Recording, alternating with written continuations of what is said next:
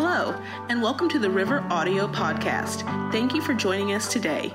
We believe God has something unique to say to you, and our hope is that you feel His love stronger today than ever before. Enjoy the message.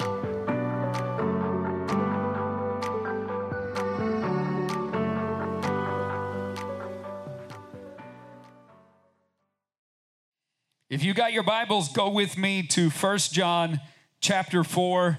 In verse 4, I feel like we're getting ready to have church today. 1 uh, John 4 and verse 4. Popular passage. They are blowing up the River Worship Band message board. I'm getting all the notifications. Quit talking. I see you. Oh, I know you're talking in church. Oh, it is? Oh, I'm sorry. Carry on. Carry, carry on. First John chapter 4 and verse 4. You are of God, little children, and you have overcome them I may should have told you in the last few verses, they're talking about enemies. They're talking about people who are either possessed or under heavy influence of demon spirits. John is talking about the ways that the enemy comes against the believer. And nine times out of 10, he does it through a human. I'll say 99 times out of 100. Almost everything God does, he does through people, and almost everything the devil does, he does through people. You are of God, little children, and you have overcome them. Have. Have. That's powerful. Have overcome them. Jesus doesn't have any fighting left to do with the devil. He whipped him. Jesus whipped him 2,000 years ago with two wooden beams and three great big square Roman nails. And Jesus, with his own blood, he destroyed all of the enemy's power. And now we're trying to fight an old lion devil. You are of God, little children. You have overcome them. You have overcome them. And here's why because greater is he that's in you than he that is in the world. The one on the inside of you is bigger than the one coming at you from outside of you. We better pray real quick over this verse. Pray with me. Father, thank you so much for today. And thank you so much while I spill my water and pray. And thank you so much for this word. And God, I want to go ahead and thank you in advance for what is getting ready to happen in this house this morning. Thank you for what you're getting ready to do inside of hearts and inside of minds. I believe that lives are going to be totally transformed before we leave here. Help me, fill me, take over my mind and my thoughts and my words, and give us your heart today. And we thank you for it. In Jesus' name, amen. Amen, amen, amen. You are of God, little children, and you have overcome them because greater is He that is in you than He that is in the world. Somebody say, Greater is He that's in me than He that's in the world. Now, this time we're going to say it again, but this time think about the words.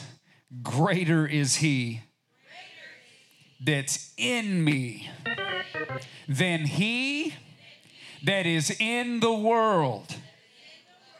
Isn't it amazing to think that the God of the universe, that the creator of all existence, lives in you?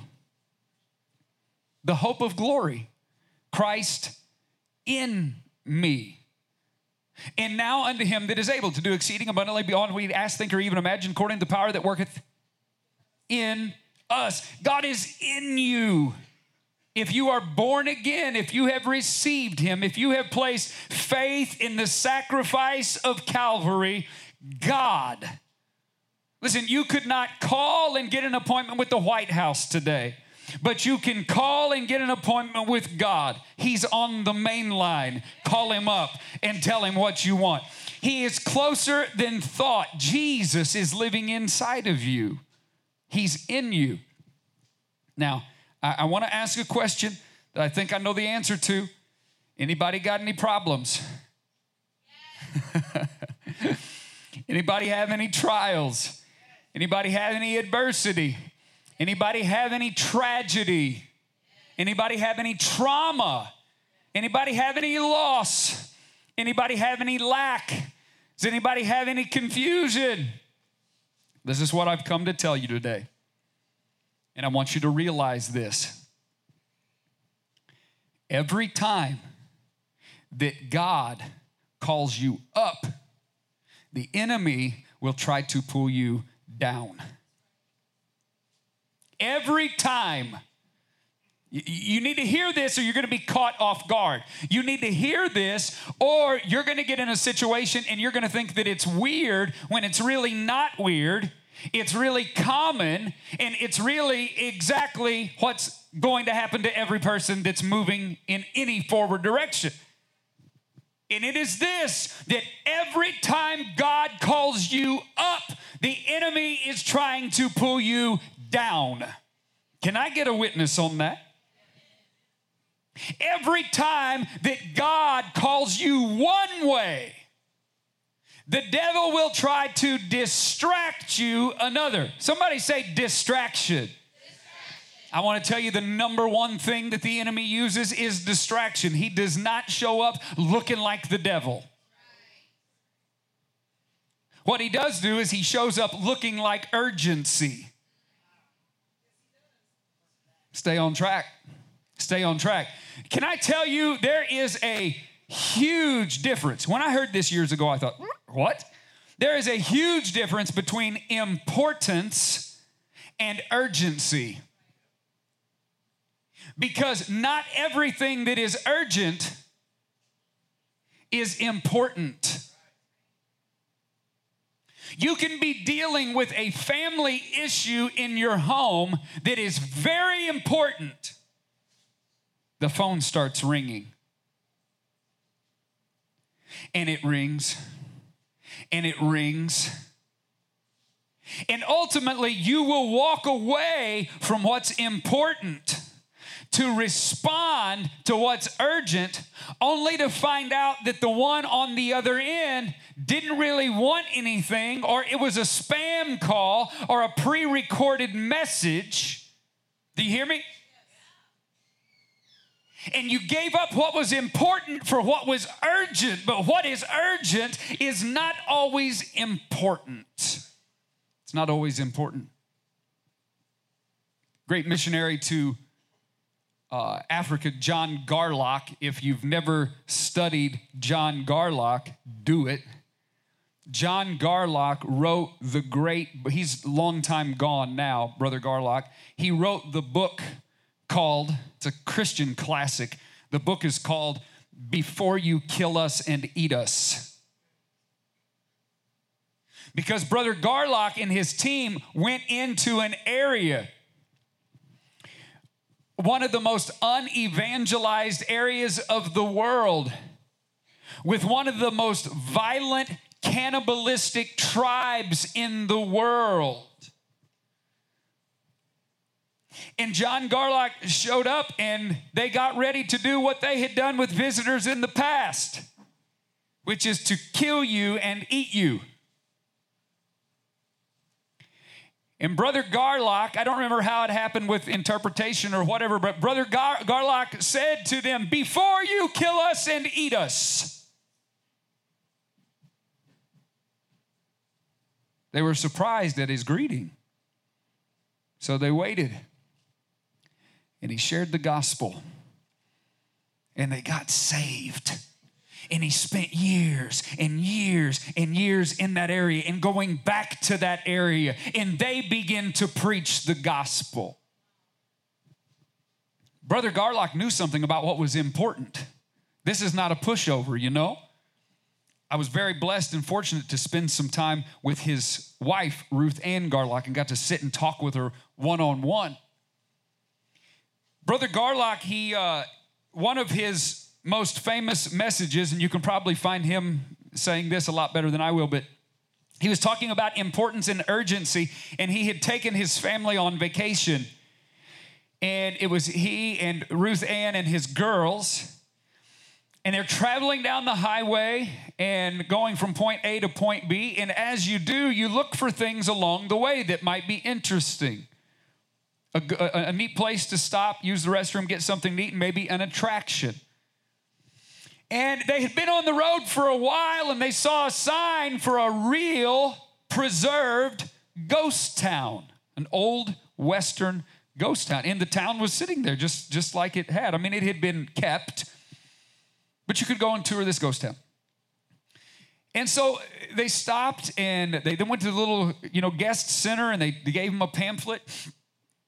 And they wanted to see all these buildings and go in, see the old saloon and see the old church and the little theater and all, all these things that were there. So they're walking along.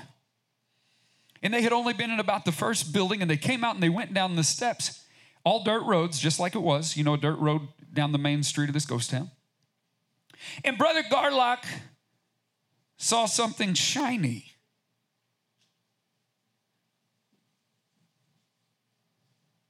He stopped and he picked up a BB, just a little BB, like out of a BB gun. Well, about the time he did, he saw another one.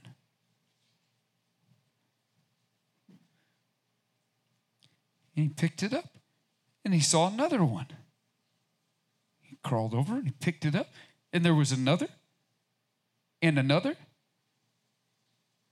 And every time he would pick up a shiny BB, he would see another shiny BB. And he keeps picking them up, picking them up, putting them in his hand. He said, all of a sudden, he said, uh, I realized I, I didn't know where my family was. He said, and I looked up. He said, my family was way down at the end. He said, and I looked at my watch, and he said, over 40 minutes had passed. He said, my family had toured this entire ghost town and seen the sights, and it was time to get back on the road. He said, you know what I had? Handful of BBs. He said, It was shiny, so it caught my attention. And I began to give my attention to these little shiny BBs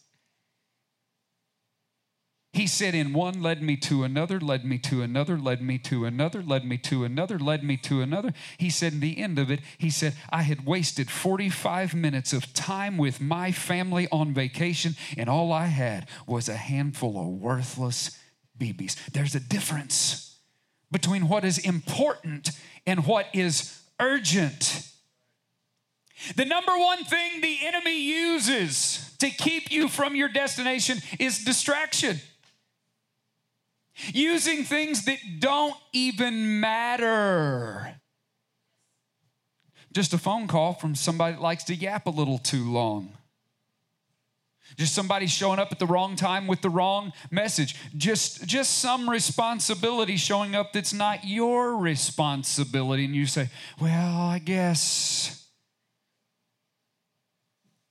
And now you have wasted the trip with your family, and all you've got is a handful of worthless BBs. Why? Because they were shiny. Why? Because they called out and demanded your attention and you gave it When you say yes to one thing, you're saying no to something else. Choose your best yes. I'd love to. Can I do that study with you? Every time God calls you one way, the devil will try to distract you another. Every time the Holy Spirit gives you purpose, the world will give you problems. Every stinking time. Every time you get a revelation from God. Whew, and man, we are full of fire and we're living in the glory. Man, I've got it now. I've realized it. I've rounded the key. I've figured it out. I hold the final key to the final lock, and now I'll live in victory. I feel great today. And then, the thing that always, without fail, follows up victory is a problem. You always say, I'm almost over the hump. When this happens, I will finally be to the place in my life where I will have enough time, have enough money. This will be paid off. Can I let you in on a little secret? When you get over that hump, there is a surprise waiting for you because you are not able to plan for what you did not know was coming, but it's coming. It's coming. Every time it's coming. God calls you up, the enemy pulls you down. God calls you one way, the devil distracts you another. The Holy Spirit gives you a purpose and a call, and the world starts giving you problems. But through it all, the Word of God still says, Greater is He that is in me than He that is in the world. This is what you have to understand. First of all, you have to be aware of the trick. You have to be aware of that deception. You have to become conscious. You have to become intentional about it. So, the first thing you have to do is have the veil pulled back, and that's what we're doing right now. And the second thing that you have to know is the one that is calling you up is bigger than the one that's trying to pull you down. Because many times we say, How can I rise above this? Well, in one sense, it's very easy. The one pulling you up is stronger than the one pulling you down.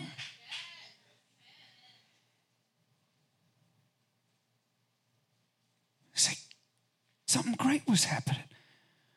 I was feeling so awesome. God was doing this and this. And then this, if this wouldn't have happened, well, it did happen. And more is going to happen. But this is still stronger. God is still greater.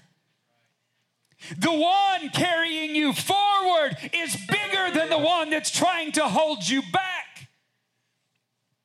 Listen, I'm so glad that the kids are in here for this one because I want the kids to hear this and know it now.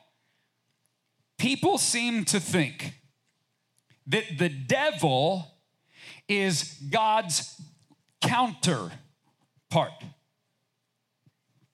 People think that the devil, that it's like this everything that God is to the good, the devil is to the bad.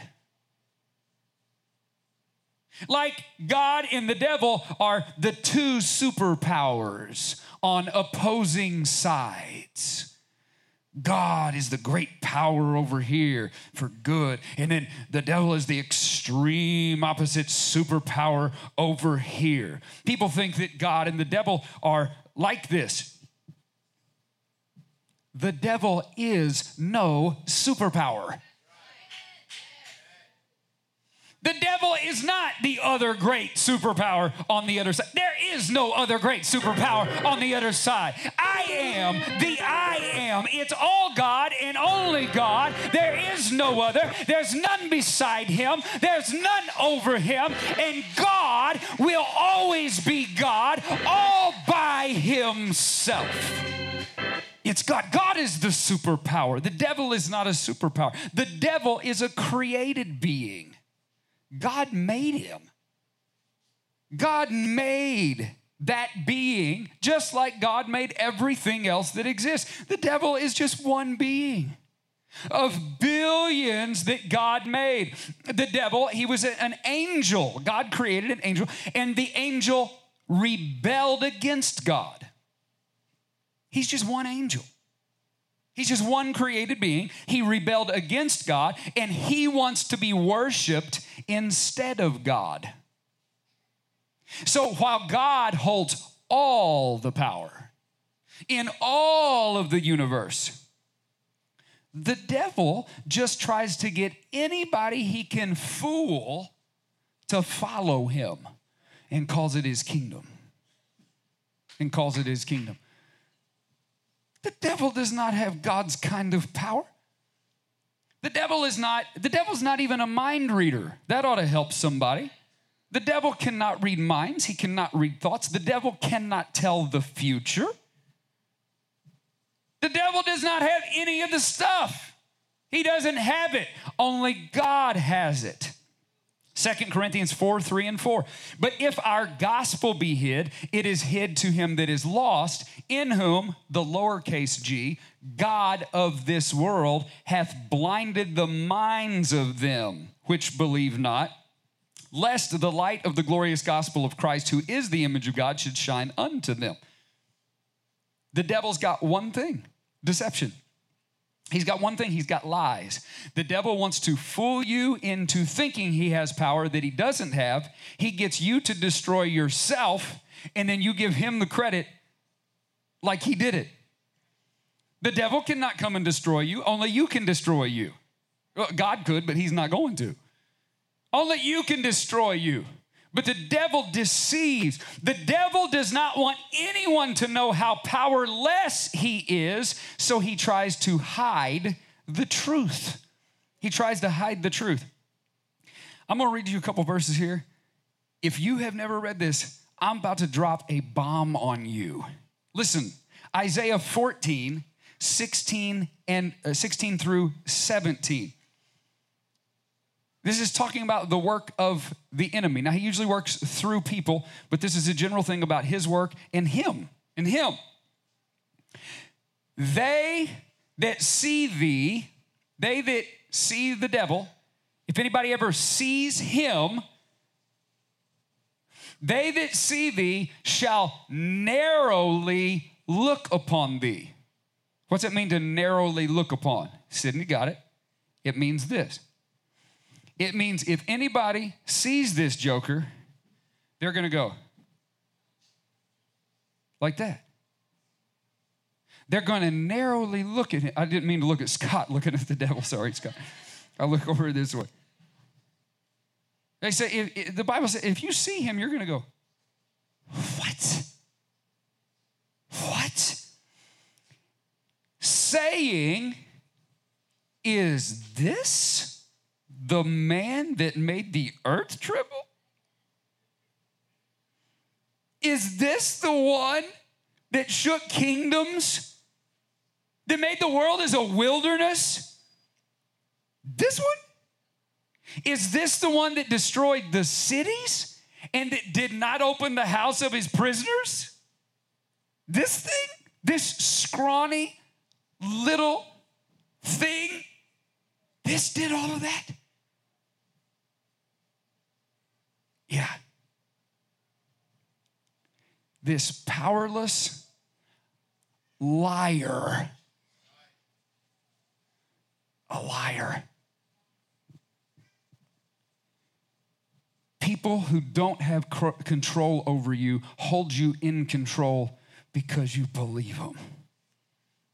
You believe that, thank you. You believe their lie, you believe their manipulation. You believe them. What am I trying to tell you? I'm trying to tell you that in this life, Christian, child of God, you can look at whatever is against you and say, My daddy's bigger than your daddy. Because he ain't got the stuff, he ain't got the goods, Greater is he that is in you than he that is in the world. You might have a problem today, but while you're busy looking at the problem, you have forgotten to look at your promise. And don't you have one? Do you have a calling? Do you have a promise? Do you have his presence? Do you have his protection? Do you have something in his will? I've come to tell you today that promise is greater than the problem. The promise is greater than the problem. Somebody say, My promise is greater than my problem. God called the children of Israel into the promised land. That was quite literal. It was a piece of land and still is that is promised to the descendants of Israel, to Israel and all of his family and all of his children and grandchildren and great grandchildren. God called the children of Israel into the promised land. And so they entered in, minus Moses. Spoiler alert. They entered in. When God called them into the promised land. Now, listen, there are so many parallels in our life to promised land, okay? But here is the picture they have been in slavery, they have been in bondage to Egypt. That's a picture of the enemy being their father uh, before they were redeemed, before they were liberated. All right, so Egypt is a picture of sin. Egypt is a picture of before we come to Christ. So Moses, a picture of a preacher, he comes with the word that God wants to set them free. And then they go to the Red Sea, symbolic of our sins that kept us there, though our sin be as crimson. They go to the Red Sea. And so the preacher gives them the word of deliverance. And then preacher Moses, he raises a wooden staff. That's a picture of the cross of Christ being raised up. And the moment that he raises the wooden staff, the waters of the Red Sea, sin, the impossible thing hold, holding you there, are parted and they walked over on dry ground. You see, you could not save yourself. You were a sinner, lost and undone without God and His Son, but He reached down His hand for you. You were in Egypt. You were lost in sin, but you heard the Word of God. You decided to follow Moses. You looked at Jesus Christ raised up on the cross. He made the way and you went through the Red Sea on dry ground, and now you're not under anymore. You are saved. And so it's a picture of salvation. So they get saved, but now they're wandering around in wilderness. And I can tell you that this is true about most people that get saved. They think that when they get saved, all of their problems are over. Well, now they are running around in a wilderness, not a clue what's going on. They're just not under Pharaoh anymore. Come on. And they've got to figure everything out as they go. They got to figure out, uh, you know, where to live and how to build and how to eat and all of these things. So, welcome to your salvation experience. But God had promised them the promised land. Now, you'll also remember this is a freebie. They wandered around for 40 years in a circle before being able to inhabit the promised land. At that whole time circling around, they were never more than 10 miles. from the promise. Can you imagine? I guess some of us can. Because some of us have been wandering around in a wilderness for 40 years and we are always baby steps away from the promise. Baby steps away from the promise. So God called them into the promised land, but when He called them there, God already knew that the promised land was full of problems.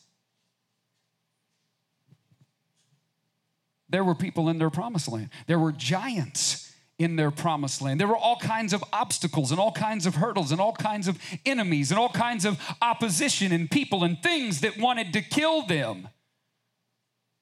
And that's where God called them. God called them into a place where stuff wanted them dead. Thanks a lot, God. God called them into a place that had problems. You see, this confuses us so bad. God did not say, Oh, well, there are problems in that land, so I won't give it to you. I'll leave you over here. No! This is what God said. God said, This is your land. We are going right into the problems, but I'm going with you.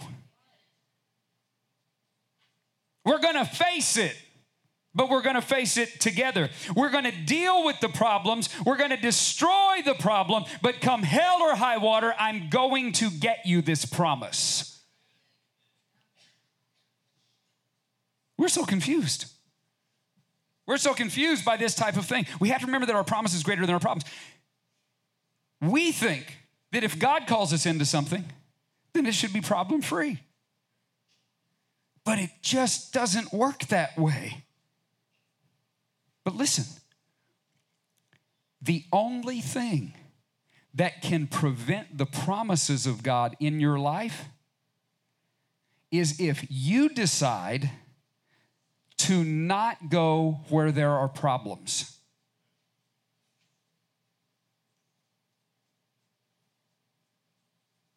The only thing that can prevent the promise in your life is if you decide to not go in because of problems. God didn't do it, you did it. God did not withhold it, you didn't go into it because you said, I don't want to deal with what comes with it. You wanted the promise without the problem. But the promise only exists in the problem. It's the only way to get to it. There's no other way. There's no other way. You're the only one that can prevent the promises of God in your life. Marriage has problems. Parenting has problems. But we keep parenting. Getting an education has problems. What are you going to do? Not get one?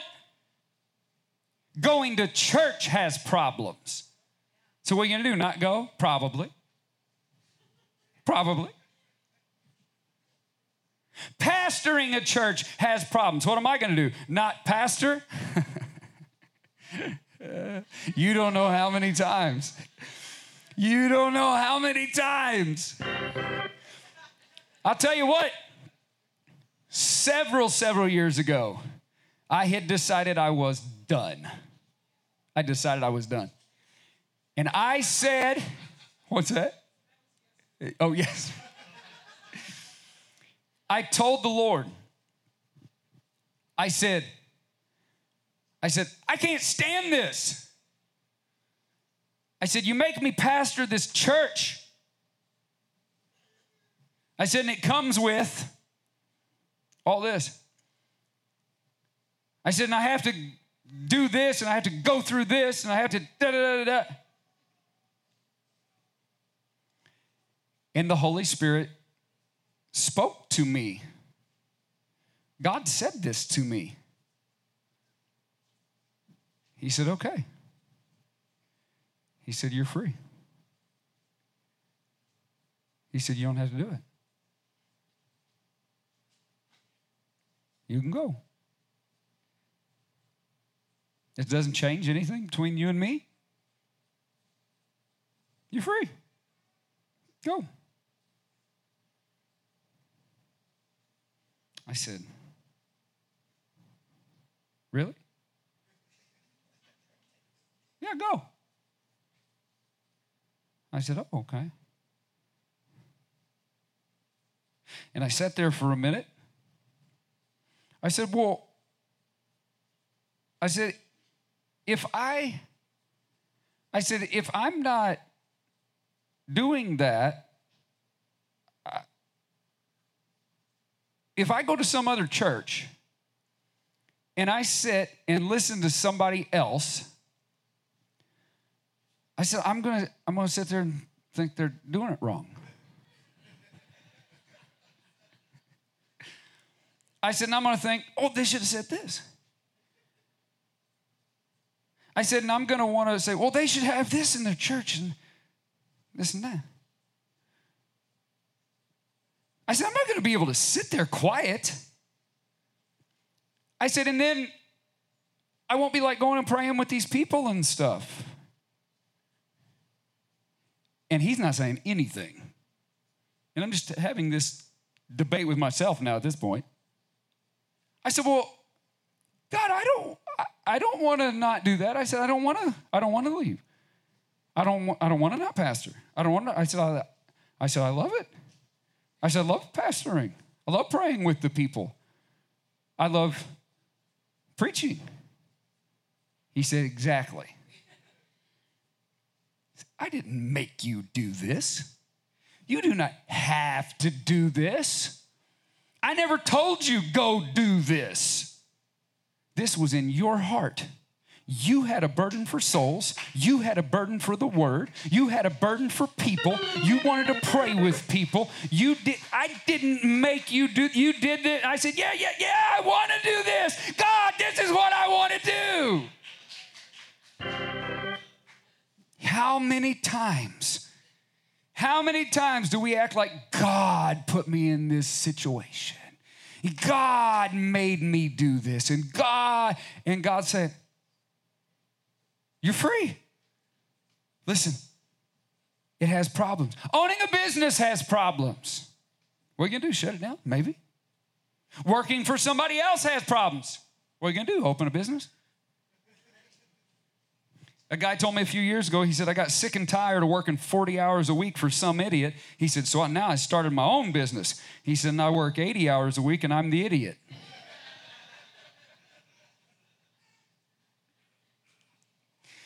Everything has problems, but we have to remember the goal behind our doing.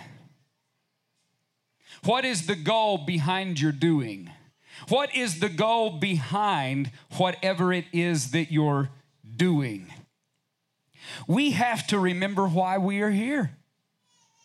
We have to remember who placed us here, who is guiding our, our steps and ordering our steps. We have to remember what God called us to. We have to remember his promises. The only one that can defeat you is you. The devil does not have the power to take you out, or he would have already. That's why he always tries to get you to do it. Every new promotion comes with new problems. We ask God for the promotion, but then we act surprised by the problems. If you think you're going to be promoted without problems, you're crazy. It's part of the package. It comes with, if you want promotion, it comes with problems. It comes with responsibility. It comes with troubleshooting. And it comes with people not liking you because you got the promotion, doing what they could not have done anyway. They don't really want the promotion, they want the position. Growth and promotion come with all sorts of things to figure out all sorts of things to learn, all sorts of things to work through, and growth and promotion always comes with adversity. Listen, do you want more of God in your life? The anointing attracts adversity. You walking in the presence and the power of God attracts stuff to come against you. The more you yield to God and His kingdom, the greater the threat you are to the enemy's plan. And if you think he's going to sit by idly and not show up to try to stop you, you've got another thing coming. Because the devil outside of you hates Jesus inside of you. And if you start to overflow and share Jesus, if you start to get contagious, when your Christianity becomes contagious and you start rubbing off on other folks, you start actually testifying them and telling you, this is what God did for me. You start actually evangelizing on your lunch break and at your school. Don't think that the devil's not going to take note because he's going to. Too many times when the trouble comes, we don't want to keep doing what we said we were going to do. I said, Pastor, that I would do that before I knew it was hard. I said that before I knew it would inconvenience me, as if it was about us in the first place, as if we were the ones supplying the power. As if God asked us to do something without Him being right there. 1 Thessalonians 5 and 24. Faithful is He that calleth you, who also will do it. The one that, yeah, give the Lord a hand clap of praise. The one that called you is faithful, and He'll do it. The scripture says he gives us the will and the power to do. He gives us the want to, and he gives us the, the, the motion, the strength. Problems are no reason to stop. Trouble is no reason to quit. Adversity is no reason to back down. Rather, it is all the more reason to keep moving forward. Adversity and problems and trial and persecution and tribulation and opposition, they are reasons to keep moving forward. It's just like Glenda the Good Witch told Dorothy about the ruby slippers. Keep tight inside of them their magic must be very powerful, or she wouldn't want them so badly. Guess what? Keep tight inside of your calling. Keep tight inside of what you're doing. It must be very powerful, or the devil wouldn't want it so badly. It's a reason to keep going. If something is trying hard to stop me, then there must be something great about where I'm going. Greater is He that is in me than He that is in the world. And the promise is greater than the problem. Give the Lord a mighty hand clap of praise. Stand with me this morning. Hallelujah.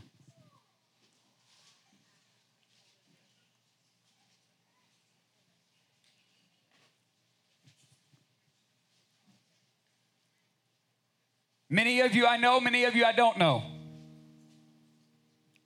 Some of you I know what you're going through. Some of you I have no idea. Some of you I've never met. Some of you might not know Jesus. First and foremost, what is more important than any, any, anything else is that you receive the Lord Jesus into your own life. God loves you so much. So much. God is for you. He is for you.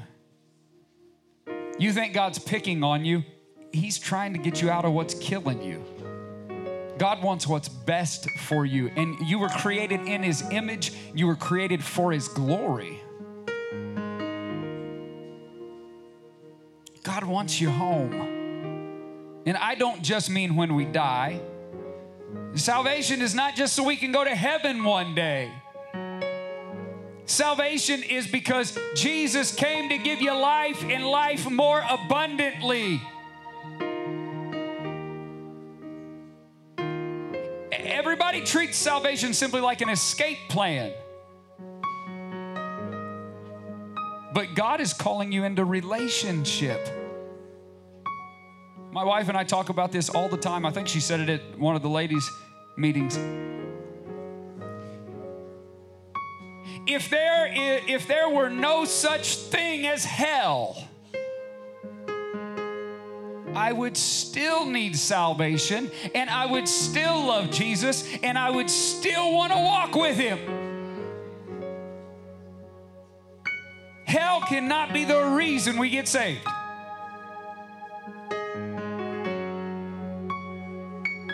We had somebody ask us one time. They said, "Well, they said if there wasn't if there wasn't a hell, what would be the point in getting saved?" Maybe that God, the creator of the universe, is all good and made you and loves you and wants you? My kids love to be around Rose and me. They will leave where they are in the house and come where we are. They don't do that because of a thought that if we don't hang out with mom and dad, they'll send us to hell. They don't love us because of, their, because of a threat of punishment if they don't love us. They love us because we first loved them. My kids don't know this, but I have been tricking them ever since they were born. I have fooled them into believing that I am the greatest dad on the whole earth. I do all kinds of things to get them to believe this. So don't tell them. God is the greatest Father in all the universe. And oh, how I love Jesus because He first loved me. If you have never been born again, you are lost and you are walking around in death. You are living every day in death. Death is not a thing that happens when your body quits.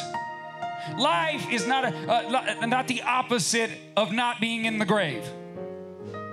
Death is a state of being, and life is a state of being. There are people that are dead long before they die, and there are people alive long after they die. But my eternal life with Christ does not start when I leave this body. My eternal life with Christ starts at the moment I place faith in what He did on that cross. The moment I come to Him and I say, God, I am wrong and you are right. I am a sinner and you are all righteous and holy. And Jesus, I can't pay for my sin, but I know you love me and I know you died on the cross in my place. Jesus, you shed your blood for me, and Jesus, you got up from the dead, and you want to live in me. And I say, Yes. I surrender my life to you. Forgive me of my sin. Come into my life and make me brand new. When you do that, He kicks out the old spirit and He comes to live in you and create a brand new spirit, and you are new. You are brand new. You are clean. You are righteous. You are holy. You are blameless. You are full of Jesus. And you have eternal life. It will not end. It will not end. It's in there. If you've never done that, this is your moment.